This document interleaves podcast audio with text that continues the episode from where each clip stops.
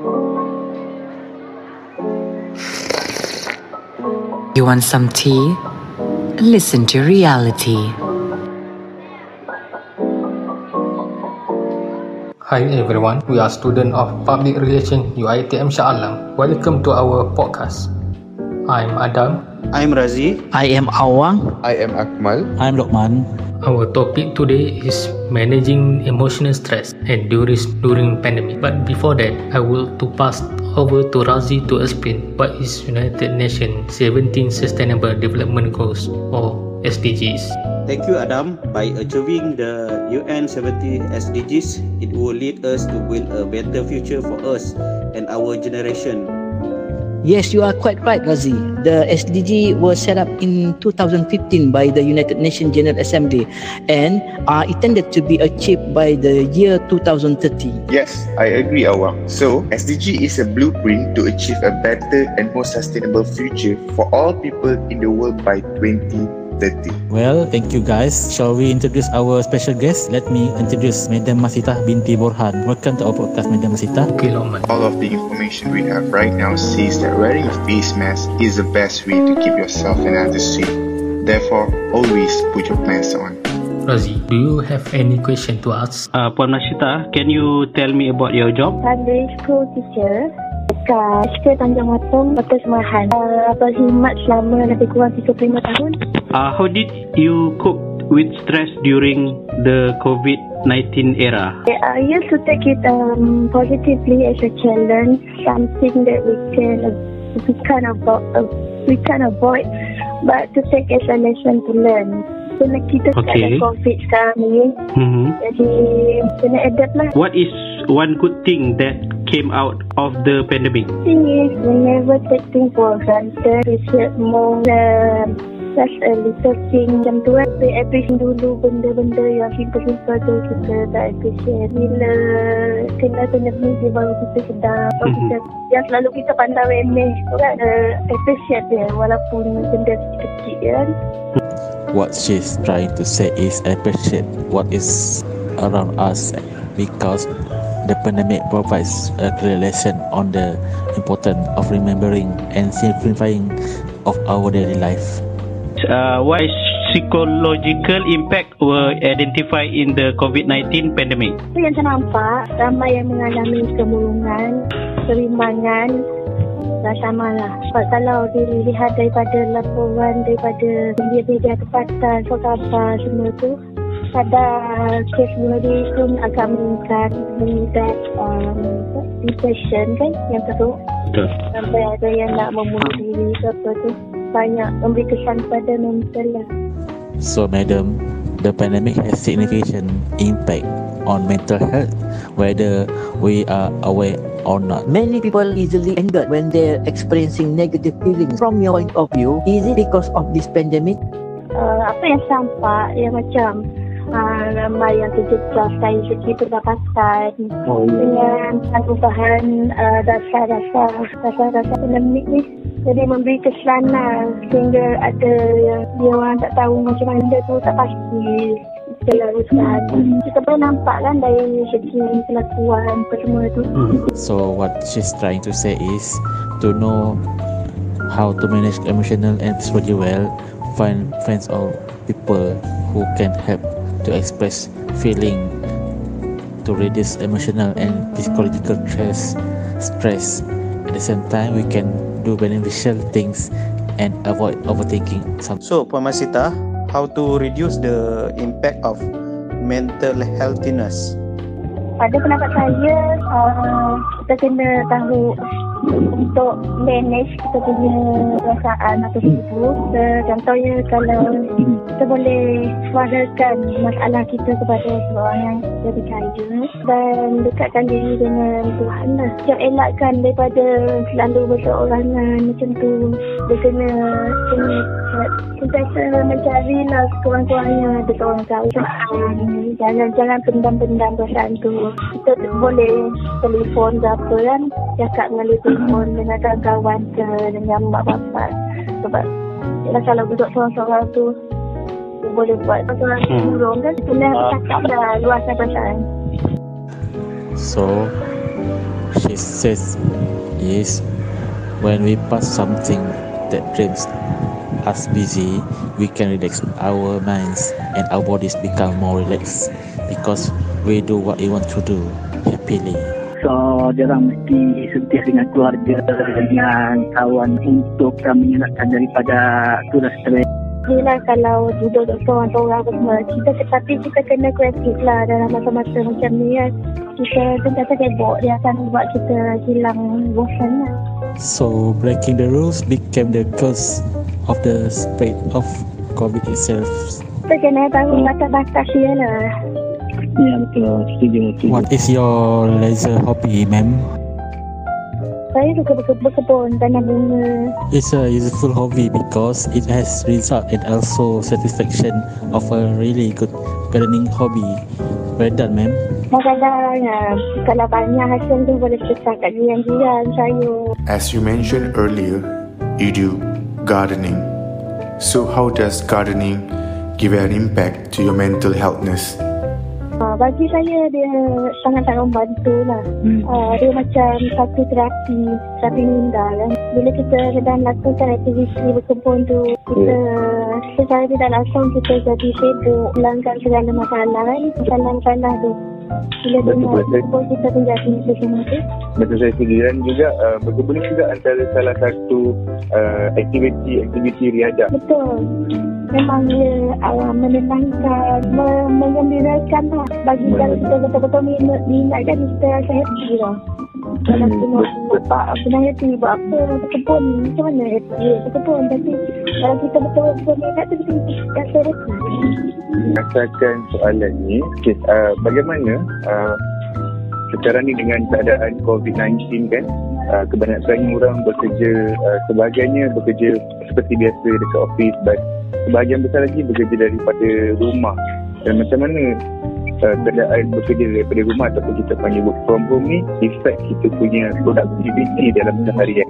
Dia um, agak mengganggu dah dan memberikan banyak kesan mengganggu produktiviti hari-hari sebab um, tidak apa bahan-bahan yang keperluan yang sepatutnya kita perlukan tu dia lebih kepada physically dekat sekolah. Ah. Bila dah, dah, kita lebih kepada menggunakan teknologi kan. Uh, sebab kalau kita nak teruskan pembelajaran online ni, semua murid ada kemudahan. Jadi dia mengganggu uh, lebih-lebih lagi kemahiran PKM untuk untuk murid. Kemahiran untuk menulis, membaca, menulis ramai yang uh, agak terfikir dalam pembelajaran sekarang kan. dalam konteks ni uh, working from home ataupun uh, pelajar-pelajar yang di mana kena, uh, kena join kelas melalui online ni agak agak terhad But, uh, saya, saya kaitkan semula dengan produktiviti uh, apakah faktor yang dapat uh, mengekalkan produktiviti uh, ketika pandemik ini.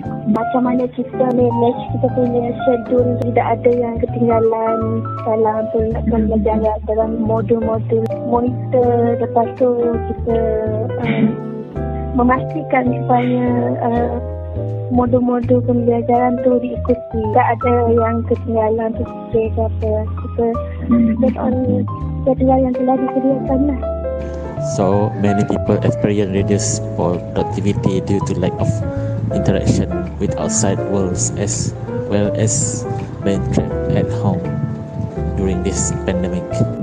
dalam situasi yang macam ni uh, pihak sekolah come up dengan uh, using SOP ataupun uh, the new work cycle yang dapat meningkatkan produktiviti dalam kalangan uh, guru-guru maupun In this pandemic time, we can see that the learning process of the student in school is online.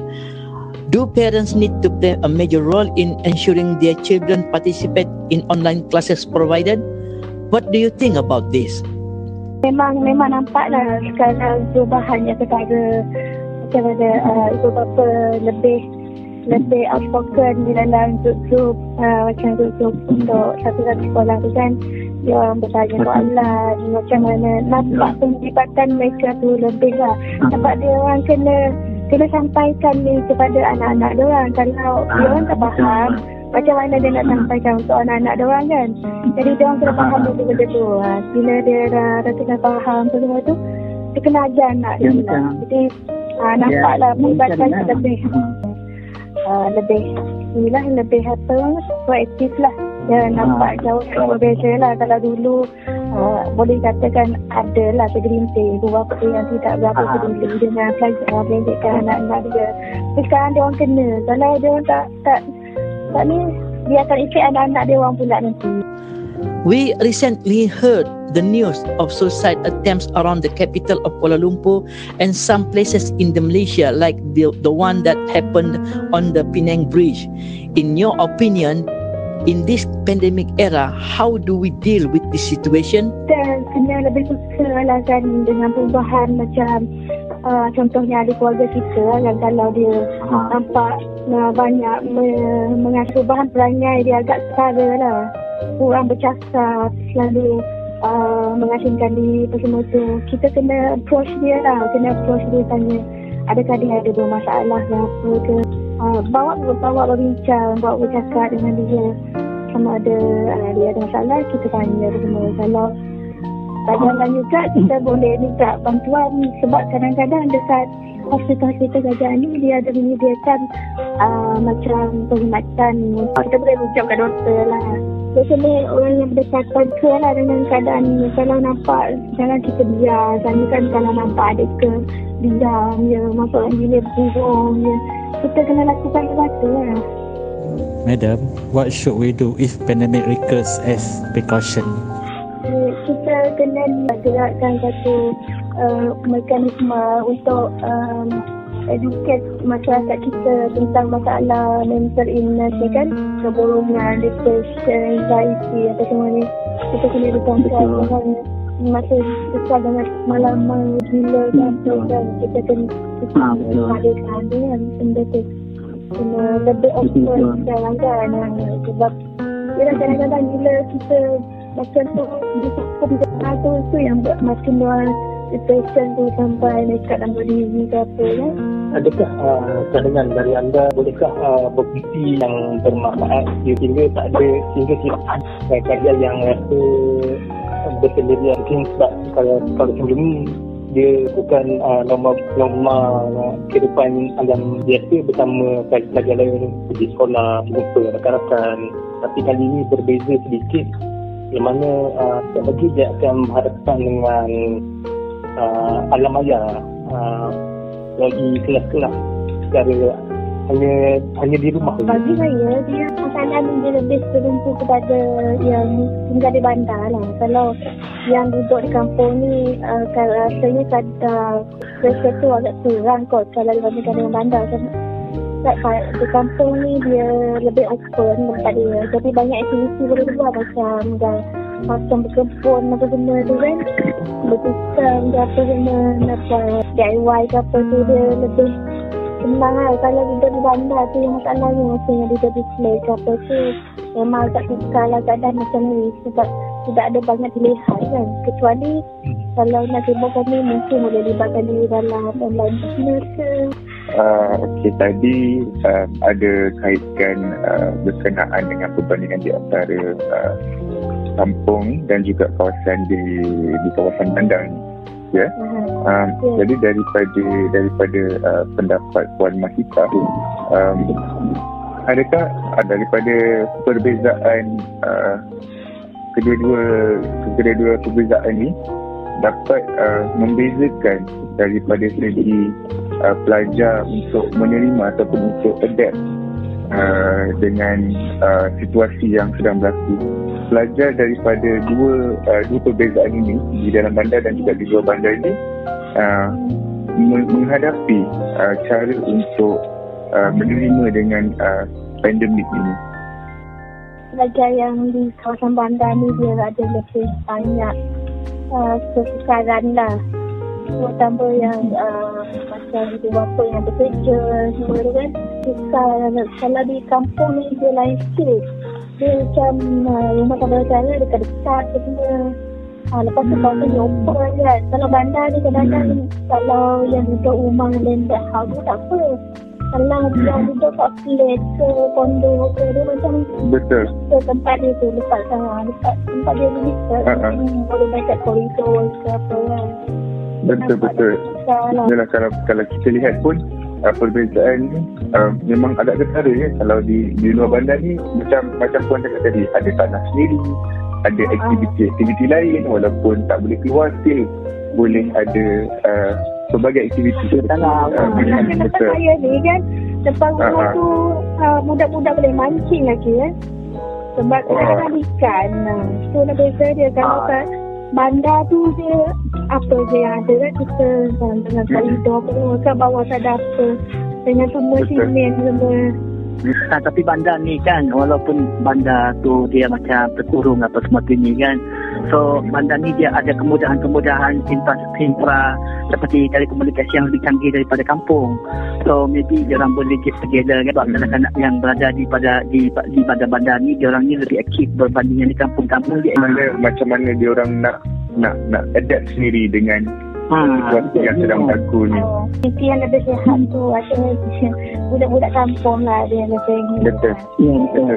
Sebab kalau betul. Sebab kalau saya sendiri pun kalau saya saya letakkan situasi saya saya walaupun rumah teres ada laman kat depan tapi tak ada apa So, macam puan cakap tadi lah ada simen je. Lepas tu nampak pagar lepas tu nampak rumah orang nampak tingkat rumah orang. Kita tak ada pokok-pokok ke tak ada apa pun. Hmm. tapi kalau hari-hari kita main handphone pun uh, macam saya sendirilah. Hari-hari pun saya saya naik naik jemu juga.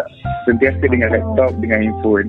Bila lepas kerja belajar pun dengan handphone juga. So sometimes ni kita nak juga keluar pergi ambil angin pergi buat sesuatu yang lain. Beriadah ke jogging ke kan? Kalau ke- ke- kepelbagaian aktiviti itu ke, uh, sangat diperlukan lah pada keadaan pandemik sekarang ni uh, kalau asyik di rumah dan dengan gadget macam yang saudara Akmal cakap tu lah, dia akan lama-kelamaan dia akan menjadi satu yang membosankan we will stop this conversation and we will take a break for a while. Why public relation? It was just not about rumors. It just more than that. It's about a big data, budget, and understanding people. This course is offered at the Faculty of Communication and Media Studies, UIT and Shah Alam. This course is offered in part-time and full-time studies. Listed today. Okay, we continue. dia macam boleh nampak lah sekarang nak office kan duduk rumah tak buat aktiviti main game lepas tu makan ramai saya nampak bila balik ke sekolah kan balik dia lepas dia PKP tu lepas apa semua tu nanti tu uh, kita balik sekolah semua berbulan budak-budak budak-budak kemudian dia buat budak ke rumah nak buat aktiviti main handphone makan. Makin lama yang office sampai uh, itu tak sehat lah tu. Itu sebab kena ada aktiviti juga. sebab dia tak ada aktiviti kan? During the PDPR and online classes, children spend more time in the house. And the children is not free to do activities on the field such as playing football and sports. Then his physical movement is less because at this time the pandemic, the mental health movement is unbalanced and unsuitable for the children itself. In addition to the public concern about various variant of the COVID-19 mutation, what the step we do uh, we do need to take to overcome this problem, ma'am? Saya mula-mula tu kita kena uh, bertenang, uh, bertenang. Lepas tu, uh, saya ikut SOP macam biasa. Apa benda yang yang tak boleh tu kita tak boleh. Yang boleh tu kita boleh. Jangan kita terlalu kata excited bila tengok macam ada uh, penurunan kes yang uh, overconfident nak keluar. Lepas tu lambat Hmm, SOP. Apa semua tu. Tak boleh lah kan. Ah, Kita pun betul. Yang penting kita kena follow dulu lah SOP apa semua tu sehingga keadaan betul-betul pulih lah. Betul. So kita kena sentiasa jaga kita punya keselamatan dan juga keselamatan orang sekeliling ya. Walaupun Kita uh, jaga kita makin kita. Ya. Ah. Ya. kita jaga kita je betul. Ingat eh kita jaga kita. Kita kena berpada-pada lah kan Kalau ni Ya betul. Terlalu dengan berlebihan Sebab kita Benda tak pasti lagi kan Lainlah kalau macam Betul. tu Betul tak ada Baru kita Balik kepada Betul. Yang sebelumnya lah Hmm. Jadi jadi dapat saya simpulkan kat sini kita tak boleh ambil mudah lah dalam apa-apa perkara pun yang berlaku. Kita kena sentiasa uh, menjaga mengutamakan keselamatan dan juga uh, ikut semua SOP yang ditetapkan oleh kerajaan. Hmm, Betul Baik, uh, jadi Dah tanya kata dalam meninggal lah. Sekarang ni kan kita tengok pelbagai vaksin dikeluarkan oleh kerajaan Malaysia kan. Ah, Hmm. Puan ni dah, dah, dah dapat ada divaksinasi ke belum kan? Sudah Dah. The government advised us to take the vaccine as one of the way to stop the spread of the COVID-19 virus. But in the meantime, there are those who reject the vaccine or anti-vaccine group. What do you think of this anti-vaccine group? golongan ni dia boleh dikatakan tidak bertanggungjawab sebab dia menghasilkan dia menghasil benda tu sedangkan kerajaan ah, semua sedaya upaya untuk meyakinkan rakyat supaya mengambil vaksin supaya benda ni dapat kita atasi tapi disebabkan golongan-golongan ini ramai orang yang takut untuk vaksin sebab nanti senang daripada golongan ni kan? Dua yang tak nak pergi vaksin sebab dia takut. Hmm, betul. sebab vaksin banyak efek dengan orang kampung sebab saya, saya banyak jumpa warga-warga emas yang tak nak kena vaksin sedangkan nama naik kan dia tak nak vaksin tapi itu tak yang buat saya yakinkan bahawa pesan dia pesan sangat besar lah. Macam kalau boleh yang penghadap pasuk ni MCCO semua ni vaksin semua ni dikenakan tindakan lah. Sebab dia orang ni perbuatan yang sangat tak bertanggungjawab lah. Ya, saya setuju juga dengan Ya, pendapat Sama Sita tu. Yang Hmm, tadi yang tu- macam semalam kan kita kan ada buat macam uh, saya ada buat uji tengok webinar webinar pada uh, satu satir tu uh, bagi hmm. sebab salah lakonan lakonan seolah-olah kan. Mak dia baca ni baca WhatsApp. WhatsApp uh, berantai kan macam tak berantai kan. Kata uh, kalau kena cop cop hati ni uh, dia akan jadikan ini dan buku apa Ya. yeah. nak kita ajak ajak dia ajak kita nak pergi vaksin tapi pada tak tak nak tak nak. Aku, aku tak nak kata aku jadi jadi jadi. Dan dia macam menyusahkan lah misalkan oh, apa dah kita tak ayah dapat kata-kata slot tiba-tiba ayah ni berhenti dan uh, jadi macam letih lah Nowadays, there are various vaccine given by the Malaysian government to the people, such as Pfizer, AstraZeneca, Sinovac, and others. Is there any differences to the vaccine? Melalui apa yang saya baca, yang saya dengar. Kalau ikutkan, uh, memanglah banyak yang mengatakan Pfizer ni antara yang terbaik lah keberkesanan Ah, dia. Pfizer, ya 95%. betul. Uh, dia Ah, betul, 95% keberkesanan dia tu. Hmm, betul. AstraZeneca pula, dia ada Ah. um, banyak uh, macam benda yang tak elok yang kita dengar lah sebab first kali gosip dia pasal dia ada DNA DNA kan uh, dia ada Hmm. uh, blood clot so um, kalau betul. Sinovac ni pula ah dah betul Sinovac ni pula dulu pun adalah sebab tiba-tiba dapat serangan jantung lepas tu meninggal Ah, kan ah, ah. Ah, betul. Ah, jadi kalau kalau ikut kajian dia orang kata Aha. sebab dia bukan bidang Okey. saya lah yang saya baca Okey. dia cuma Okey. uh, uh, kes-kes tertinggi je macam yang untuk Sinovac tu pun um, 4 kes dalam berapa juta je jadi Oh, I see. mungkin Okey, kemungkinan orang tu dia yang ada masalah dalam badan dia ke apa pada apa ni uh, apa ni yang penerima vaksin itu sendiri lah kiranya mereka ada simptom penyakit apa ni yang kronik ada penyakit kronik uh, macam-macam semua tu lah jadi kan macam tu Hmm. dia Hmm. macam Hmm. Dia macam Dia macam- orang boleh kalau ikutkan pesan-pesan saya Macam macam siapa-siapa yang disuntik tu mungkin dia dah dah ni uh, Dia ikut ni dia sebenarnya uh, badan seseorang, letak badan seseorang tu. Tapi kawan saya demam. Uh, demam dia. First yang cucuk tadi demam penuhan, tiga hari dia demam. Tapi saya tak ada apa pula. Lepas tu ada yang kena cucuk Sinovac, dia okey.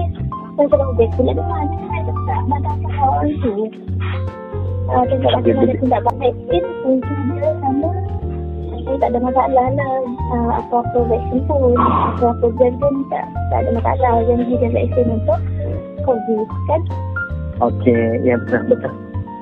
So maksudnya sekarang ni kita terima sajalah apa yang vaksin yang diberikan oleh kerajaan kerana ini. Pun tak, tak ada masalah. Janji dan vaksin untuk COVID kan? So we just accept any type of vaccine that just Kementerian Kesihatan give to us. Is it right? betul. Penerimaan daripada badan sendiri kan. Macam mana macam mana kalau ada penyakit kronik ke apa kan darah tinggi apa ni ah ah, ah, se- ah, sakit jantung ke apa semua tu kan mungkin ada efek yang Ah, ada ada di dalam badan ah, sakit jantung ke apa semua tu kan mungkin ada efek yang Ah, ada ada di dalam badan lah Dia rasa katanya uh, mungkin bisa ada apa yang uh, vaksin mana sesuai untuk kata orang tua ada kat sini macam orang mengandung ada kat sini orang lecik kata uh, Ya, itu sebab kita kena update kita punya uh, kita punya maklumat juga dekat dalam Sejahtera app tu supaya diorang Ya, dapat identify ah yang ni untuk mana kelas yang ni untuk mana. Tapi kalau ikutkan kita memang tidak ada hak untuk memilih vaksin lah. Satu yang faktor utamanya uh, ramai yang kita tak boleh nak buat apa lah. Kalau kita kena bincang gadun, kita tak boleh nak buat apa kalau kena bincang Faisal tu. Tengok rezeki yang mana yang kita nak lah. Betul kita just harapkan yang terbaik je lah. Uh, tapi sekarang banyakkan yang dapat Sinovac lah. Kalau tak nak, oh, kalau kena bincang Faisal tu, tengok rezeki yang mana yang dapat lah. Sebab memang kita tak boleh memilih mana vaksin yang kita nak lah. Thank you, Pemerintah. You just give uh, many point of view that are relevant for this podcast. Any last suggestion from you? Sebenarnya saya dan supaya kita lebih bersedia untuk menghadapi apa-apa uh, masalah macam masalah kewangan, masalah mental apa semua. Uh, masalah kewangan apa semua banyak orang bimpas dan yang berbelanja tidak tentu arah.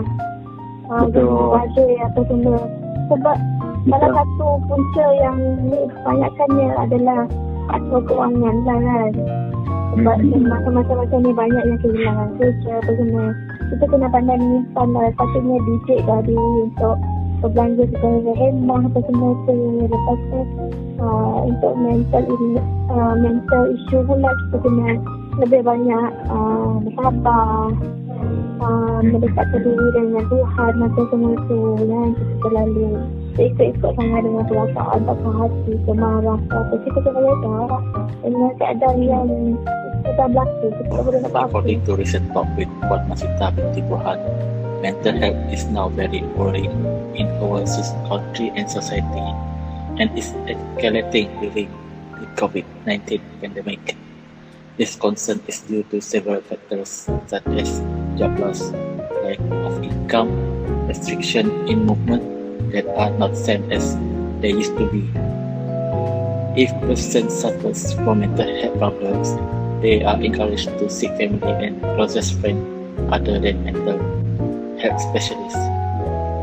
Madam Masita also advised us to prepare whatever circumstances, financial status, and live modestly. Do activities that can forget problems and communicate with anyone and remind ourselves that we have God for us to pray in the face of today complex changes, challenges. I'm Rahmat and the group members thank you for Wan Masita for being a guest in this podcast invitation. Thank you. Thank you very much, Puan Masita, for taking the time to answer our questions from us, the UITM students. Thank you again for providing ideas as well as giving advice to us to face this pandemic. We should follow all SOPs set by the government. Don't forget, while outside your home, wear mask. Thank you and Assalamualaikum. Stay safe, you all. Baik, uh, terima kasih uh, Sobat Budi jemput saya uh, dengan pendapat saya yang tak terberapa ni. Okay, terima kasih. Semoga berjaya lah dalam jalan semua ya. Terima kasih Puan. Terima kasih. Terima kasih Puan. Okay. Assalamualaikum. Waalaikumsalam. Reality. Back to reality.